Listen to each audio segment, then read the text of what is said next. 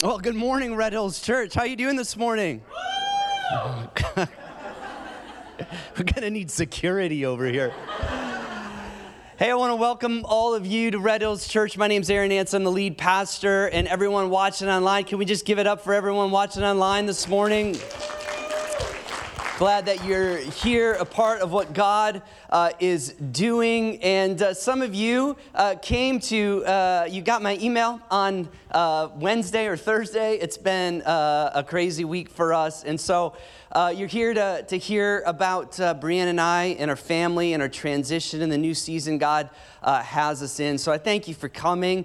Uh, but before I do that, we, I wanted to uh, preach from the Word because I, I wanted to honor the Word and honor Jesus this morning and make today more about Him because the reality is that God had put a word in my heart, two words, invisible prisons for you. And it was about a year ago. And so I've been planning and preparing and thinking and praying about this series for uh, almost 12 months. And I believe it, God has something in here for you and I. If you have your Bibles, I want you uh, to turn with me to Luke chapter 4. Luke chapter uh, 4. Invisible prisons. I don't know why these Kleenex boxes up here. Invisible prisons. What we're going to talk about is that there are places in our life that keep us bound up and keep us trapped and stuck, and it feels like we can't follow God in His path and His plan and His purpose for our life. I'm calling those invisible uh, prisons. And the title of my message today is called The Paradox. And over the course of the next several weeks, the next two months, we're going to look at the prison stories in Scripture Scripture that there are all these narratives about the people of God being imprisoned for their faith. And we're going to look at what God does in those moments. And what God does in those moments, I believe He can do in our lives as well, in the prisons that we face. So, what I wanted to do is start with the words of Jesus today in Luke chapter 4, uh, verse 14 through 21. This is what the word says. Jesus returned to Galilee in the power of the Spirit, and news about him spread through the whole countryside. He was teaching in their synagogues, and everyone praised him. He went up to Nazareth, where he had been brought up, and on the Sabbath day he went into the synagogue, as was his custom. He stood up to read, and the scroll of the prophet Isaiah was handed to him. Unrolling it, he found the place where it is written The Spirit of the Lord is on me because he has anointed me to proclaim good news to the poor. He has sent me to proclaim freedom for the prisoners and recovery of sight for the blind, to set the oppressed free, to proclaim the year of the Lord's favor. Verse 20 Then he rolled up the scroll, gave it back to the attendant, and sat down. The eyes of everyone in the synagogue were fastened on him he began by saying to them, Today this scripture is fulfilled in your hearing. Many commentators and scholars call this the inaugural speech of Jesus. Now, I don't know what position you have in life, what you do, but if you are a business owner, if you're a CEO, if you are a teacher, if you are a manager, if you are a communicator, if you are a preacher, the very first message that you give is important. It's important because you're usually telling people who you are and what you're going to do. The first words that come out of your mouth matter. Every four years on January 20th, the elected president gives an inaugural speech. And they give a speech about their, what they're going to do and what their government is going to look like for the next four years and there are promises that, that the president gives, and there's all these things. And, and even if you notice, as you go throughout the four years, people always point back to the inaugural speech that he gave promises here and he hasn't fulfilled his promises here. But essentially, what the president is doing is telling you how he's going to run the country. Now, for Jesus, I'm calling this his first sermon that he's ever given. This is his first message. And it's important to look at the first sermon that Jesus ever gave. I remember my first sermon here at this church over nine years ago. I preached from 1 Thessalonians 1 5. How many of you were here back then? All right, like six. First Thessalonians 1 5, where Paul says, Our gospel came to you not simply with words, but with power of the Holy Spirit and deep conviction. What was I telling you? I was telling you what kind of preacher I was going to be. The first sermon and the first message matters, and Jesus gives us for sermon. And as we begin to look at invisible prisons, the sermon of Jesus sets the stage for the prison experiences that we have in life. By the way, context matters in the Bible. Context matters. What I mean by is what happens before and what happens after the text and what the Bible says matters. It's important to pay attention to. So before we go into the sermon of Jesus, uh, I, I want to talk about what happened right before. Right before was the, the testing of Jesus in the wilderness. You, you remember this story where Jesus was tested by the devil three times. And for 40 days in the wilderness, in the desert, he was tested. And right after this, verse 14 says this Jesus returned to Galilee in the power of the Spirit. Listen, the power of the Holy Spirit comes after the place of testing for Jesus. What's my point? Some of the greatest seasons in your life are going to come after the desert seasons that you experience. Did you hear that? Some of the greatest moments and the greatest power and the greatest story and your testimony is going to come out of the desert seasons of your life, the wilderness experience of your life. Do not underestimate what God has you in because it's in those places that He's preparing you for something greater. Now, that's not the point of my sermon today, but that could be. What's important is that Jesus gives a description of his ministry and his mission. He tells his audience and his readers the kind of things that he is, he is going to do. And he stood up to read. And as I studied this passage, I studied the, the, the flow, we call it in church the flow of the uh, first century synagogue service in the Jewish religion. And I found out something very interesting. Even the way we do church today is rooted in the way Jews did their synagogue service 2,000 years ago. They open with a song, and then they read a psalm, and then they read a, a, a passage from the law uh, and then there's an Aramaic translation. Then they read the Great Shema, which is in Deuteronomy. And then they read a passage from the prophets. And that's what Jesus did. And then they give a sermon. All right, it's very similar to what we do today. And Jesus was invited by the rulers of the leaders of the synagogue, the what we would call today the church elders or the church pastors, to read the scripture and give the sermon. It was dangerous of them to do that to this relatively unknown rabbi. And so he gives this sermon, and like every good preacher, he's got four points. and so I want to give those to you today. I want to give those to you today the message of Jesus, and you can write these down. The first one is this He came to proclaim good news to the poor. Proclaim good news to the poor. And by the way, when Jesus uses the word poor, he's not just talking about poor economically. He's talking about those who are poor in spirit. You see, in Matthew, in the Beatitudes, Jesus says, Blessed are the poor in spirit. What does the poor in spirit actually mean?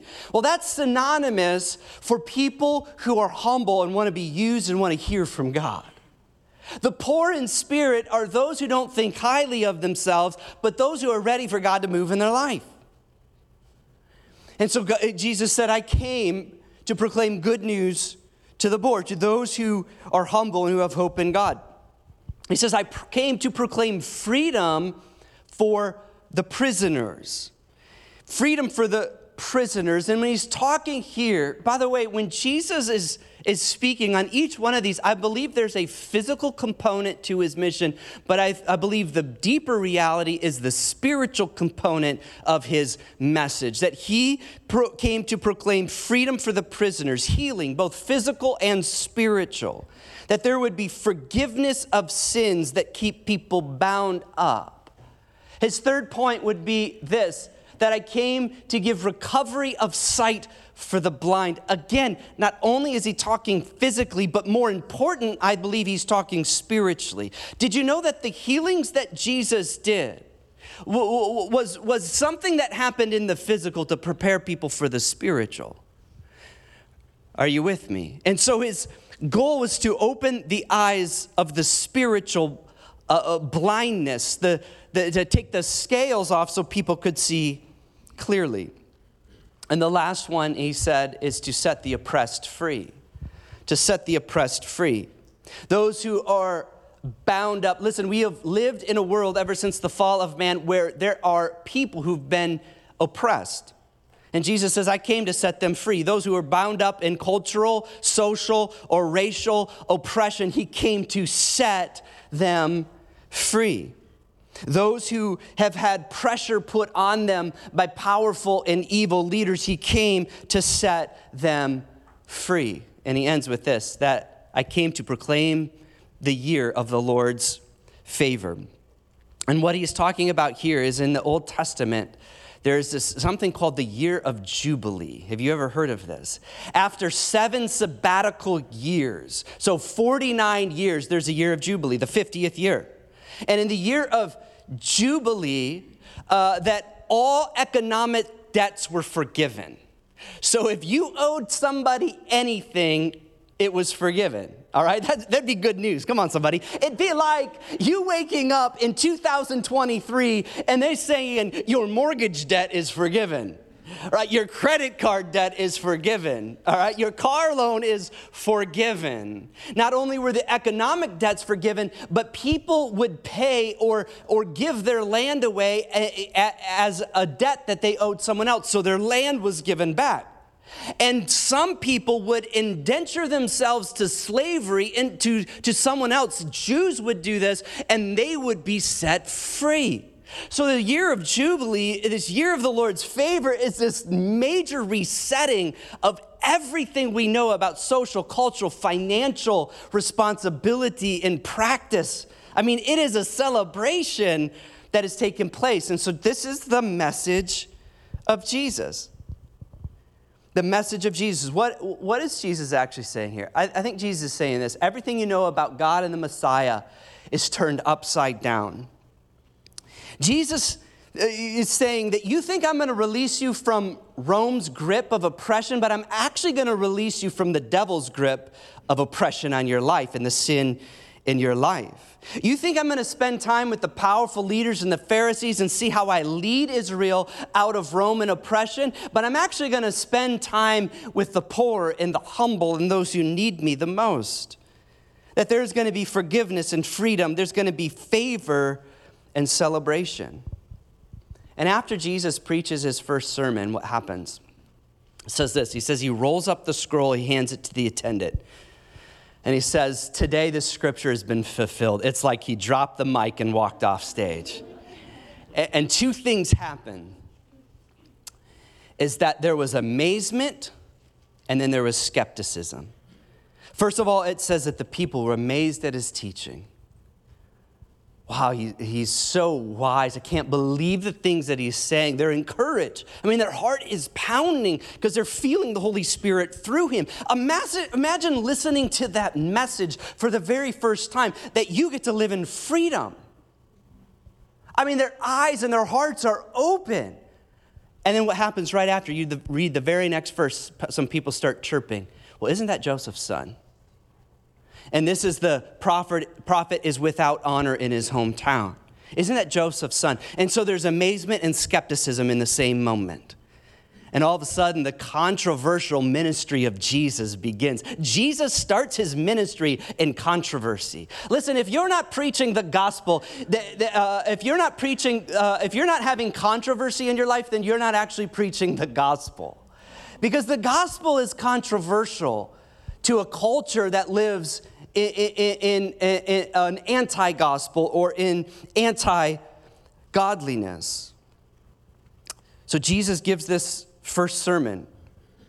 You ever ask questions of scripture like this? Why, why is this the first sermon Jesus would ever give?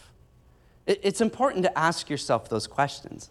When studying the Bible, that's important. Why is this the first sermon of Jesus? Why make this message of liberation and freedom? Listen, I have been holding off on this sermon series for a year because I have been uncovering something that's in the Bible that, that I've known was there, but I'm seeing it in a greater light and greater dimension. Because he, here is why there's an overarching theme in Scripture that since humanity has been infected by sin, people have lived in captivity.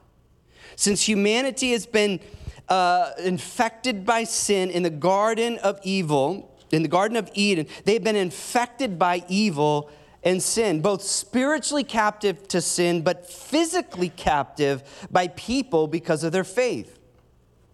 Now, in the Bible, the, the, why do I call this the overarching theme? Be, because of this. I, I like to say this. If you took sin out of the Bible, what would you have? A pamphlet. you would have four pages you would have Genesis 1 and 2 and Revelation 21 and 22. All right? The Bible would be very short if sin weren't a problem. And so the entire Bible, the Old Testament and New Testament, the Old Testament, they do it through the law, they address sin. In the New Testament, they do it through Jesus, but it's dealing with the problem of sin. That since the very beginning, people have been bound up, trapped, caught, imprisoned by sin in their life. And the law and the gospel and Jesus and everything God wants to do is to free them for that, from that. You see, God's destiny for your life and for humanity is to live in freedom. God gave Adam and Eve freedom in the Garden of Eden, freedom to have a relationship with Him unhindered and he gives us freedom in the garden like city in Revelation. And so your journey, the journey of humanity, is from the garden to the garden like city. And the message of God in the middle of that is setting people free spiritually from captivity. So this isn't just one theme in the Bible. I think this is the theme in the Bible that we are called to live in freedom, and God's destiny for you is to live in freedom, and God sets us free in areas of our life. Captivity, think about it, the places where people have been captive, they've been captive in Egypt. They've been captive in Babylon. They've been captive in Assyria. But not only has the nation of Israel been captive, people have been captive. Joseph was thrown in a pit, Daniel was thrown in a den, all right? Uh, people have been imprisoned throughout the scriptures. So, both as a nation and both as individuals, there have been people imprisoned. And it, the places of, the, of captivity and the places of, of the prison are not obstacles to God. And, and as you see people trapped and imprisoned by their sin, God's plan is to set them free. So I want to give you today four big ideas that's going to shape the next couple months together. Invisible prisons. Four big themes from this. The first one is this is that the prison is used by evil leaders to punish the faithful people of God. The prison in the scripture is used by evil leaders to punish the faithful people of God. In the Old Testament, it's primarily physical, is what we see. And in the New Testament, it's not only physical, but it's also spiritual. It's the idea that sin keeps us locked up. Now, I just want to list a few Bible characters throughout the scripture. Some of these we're going to touch on in the next month or two that were imprisoned for their faith. You have Joseph, who was thrown in the pit for telling his brothers the dream that God gave him. So, obeying God caused him to be thrown into a pit. You've got Daniel thrown into a den for disobeying the king's orders and praying to God. You've got Hanani in prison for rebuking an evil king and, and, and refusing to go along with all the other prophets. You've got Jeremiah, Micaiah, Zedekiah, John the Baptist, Peter, James, John, Silas, Paul, Epaphras, Aristarchus, Junia, and even Jesus himself was imprisoned in a tomb. It would seem as I began to read the scripture that the prison places of life isn't just a coincidence by the faithful people of God, but it's almost the normative experience for the people who are following God's plan and His will for His life. Just think about that for a moment. For, for, for us, we enjoy freedom of religion. We can worship God and worship Jesus however, whenever, and as much as we want. But that's unique to American society. There are many places around the world that do not have the freedom and luxuries that you do. There are Christians in China that cannot worship Jesus like you worship Jesus. They can worship Jesus, but they can't do it publicly. There are Christians in Russia. We have missionaries who are in Russia. Actually, they just got evacuated. That they cannot worship freely. One of my best friends got kicked out of Turkey. He was a missionary there for 13 years for preaching the gospel he could not worship freely. In fact, the, the week that he opened his church, he advertised and he decided to go bold and go big and not do a kind of underground church. It got vandalized right away. Broken windows and threats on his life. In 2014, I remember taking a mission trip with a few people from our church, and we were traveling to Southeast Asia to find a place in an area that we would partner with as a church long term. And we went with a, a family uh, that was going to go on the mission field and they were going to establish a place and they were going to be our outpost in Southeast Asia. And so we went on this tour of Southeast Asia. We went to Cambodia, we went to this uh, little Pacific island called Vanuatu, and then we went to Malaysia. And in Malaysia, uh, is, this was an interesting experience for me because in 24 hours, I preached to three different churches that spoke three different languages. I spoke to an English speaking church, I spoke to a Chinese speaking church, and I spoke to an Indian speaking church. That was one of the most exhilarating cross cultural experiences I've ever had. You see, in Malaysia, it's made up of uh, of Malays, which are the uh, indigenous ethnic people of Malaysia. It's made up of uh, Chinese uh, that immigrated a couple hundred years ago, and it's made up of uh, Indians that also immigrated there uh, about 150 years ago. And I found this out. I was talking with a pastor. His name is Pastor Henry. He's Chinese pastor in Malaysia, and he oversees all these churches. And we were traveling around the country and speaking at these different churches, uh, and, and he told me uh, that it is illegal to proselytize a Malay in Malaysia. The national religion is uh, Islam, so they're all Muslim. And so it is illegal to tell them about the gospel, it is illegal for them to become Christian. And so he told me that sometimes that there are, he goes, uh, there are pastors that he oversees that are in prison for preaching the gospel. He says sometimes that they would place a Malay inside a church service and then they would have the police watching so that they could arrest the pastor. He told me this after I preached three times. Listen, a lot of people don't get our luxury. I mean, we live in a unique time in society where we have freedom to worship Jesus. But most of the world doesn't. Most of the world doesn't. And throughout history, most people haven't. And the intent of the prison has been to keep people from God's plan. That's been the intent of the prison, to keep people from God's plan. But actually, the opposite happens that the prison not only keeps people from the plan of God, but it becomes the platform for God to bring about his plans. You see, the prison places of life become the platform for God's power to move in people's life. It doesn't keep people and suppress God's plan, it actually propels God's plan. This is why I call it the prison paradox, because we don't understand this. But I told you this in the very beginning of the pandemic. My very first message was anytime we feel like the gospel is suppressed, it's actually a good thing because that's when expansion happens. When the church was persecuted in Acts is when massive growth happened, exponential growth happened. So we say, oh, you're not letting us meet, you're making us do all these things. Listen, we should celebrate that because it's in those places that God moves the most. Are you with me? We just often don't have that kind of understanding. We think, oh, we're oppressed, but in fact, God moves in those places. He moves in those places. The very thing that the enemy wants to use to thwart the plans of God actually pushes the plan of God forward.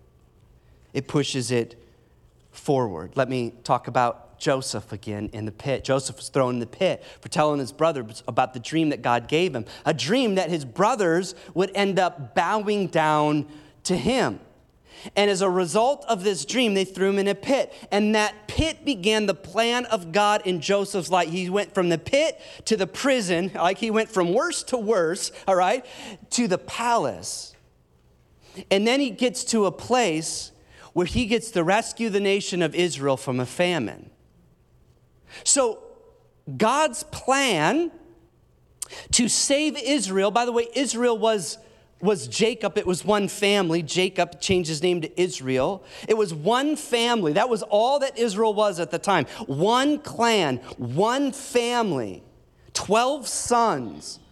Like it could have been all wiped out in the famine. But Joseph went on this journey to be at a place where he could rescue Israel.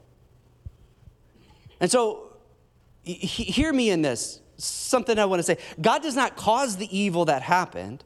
But what does he do? He uses the evil that happens in the world to bring about his plans. It, it's a paradox. And so the very thing that is meant to punish Joseph becomes the very thing that God uses in his life to bring about his plans. And his power works in miraculous ways in those moments of the prison places. The third thing is this is that we all face invisible prisons. You see, the invisible prisons that we face today are the things that you cannot see. They're the things that keep us trapped and bound up, things that keep us suppressed and pushed down. And oftentimes, they're the places in our life where we're ashamed of and we have guilt over. And they're the places in our life where we think, oh, God could never work in that. And they're the things in our life that keep us actually from community and keep us from church and keep us from Jesus or attempt to keep us from Jesus. What are the invisible prisons? There's lots of them we're going to cover. There's circumstances in your life. There, there's situations that you're going through that feel uh, like you're, you're trapped or you're bound up. Maybe some of you, it's a relationship that's dysfunctional and, and, and it's hurtful and it's unhealthy.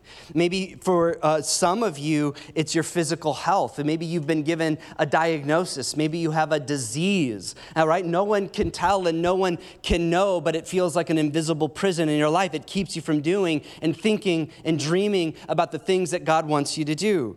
Maybe some of you, it's sin in your life. Maybe you've got a pattern of addiction in your life that, that you just seem like you cannot break in your life, and it keeps resurfacing over and over. And the moment you try to move forward in God's plan is the moment that this addiction or this sin or this thought or this temptation comes into your life. Maybe some of you, it's emotional health. Maybe it's anxiety or depression, and it's de- uh, debilitating you and keeping you from fully functioning in what God has for you. And maybe for others, it's the wounds that you've faced throughout life that people have hurt you. And the challenges with the wounds that we face is they often keep us trapped. You see, we all have invisible prisons in our life. All of us. I've got them. We've all got invisible prisons in our life. Things that the enemy tries to keep us trapped and hold us back from God's plan. And it is in these areas that God can move the most. In fact, I would say this it seems that God would prefer to move in the prison places of your life. And so, my last point is this is that if the prison paradox is true, then we have to change our perspective of the prisons that we face. And instead of walking in shame and walking in guilt, you can walk in freedom because God wants to set you free. Instead of getting discouraged about the wounds or mental health or situation or dysfunctional relationships, you can understand that it is in those places that God can set you free. In fact, it's in the prison places that draw us close to God. I've always said that a relationship with God is not developed on the mountaintops, it's developed in the valleys. Psalm 23 says, Even though I walk through the valley of the shadow of death, you are what? With me. With me. Some of you don't know that verse. Some of you think it's, You rescued me. It doesn't say that you took me out, he says that you walked with me in the valley. That life is developed and growth is developed in those moments. And the things in your life that feel like they're trapped can be the greatest opportunity for God to move. I believe that with all my heart. I am a walking testimony of that in my life.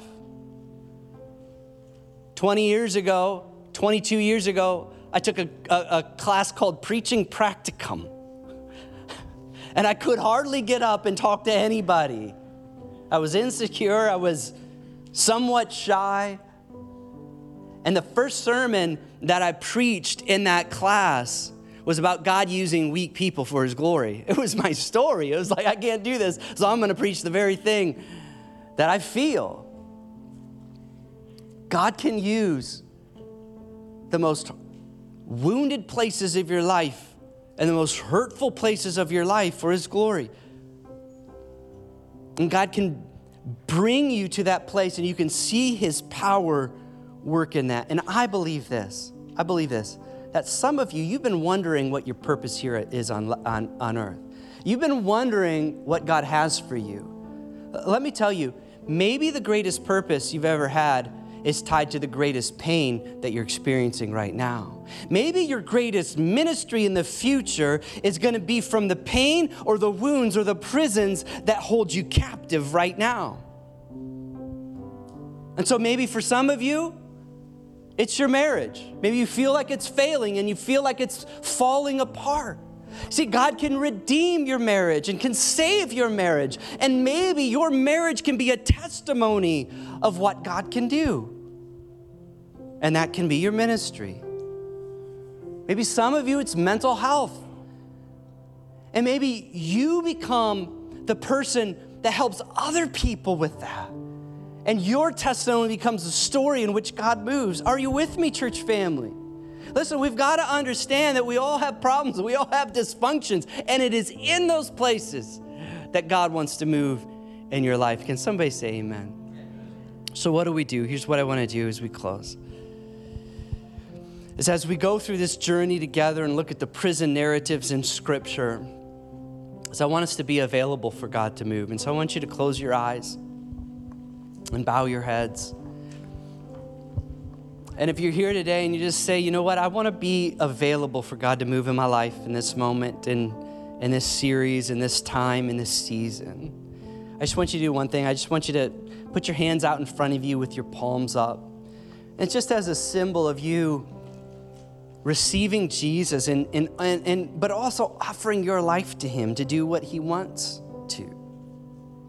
So I'm going to do this with you, church family, because I want God to move in those places in my life. So let me pray. God, we invite you into the deepest, darkest, most painful areas of our life.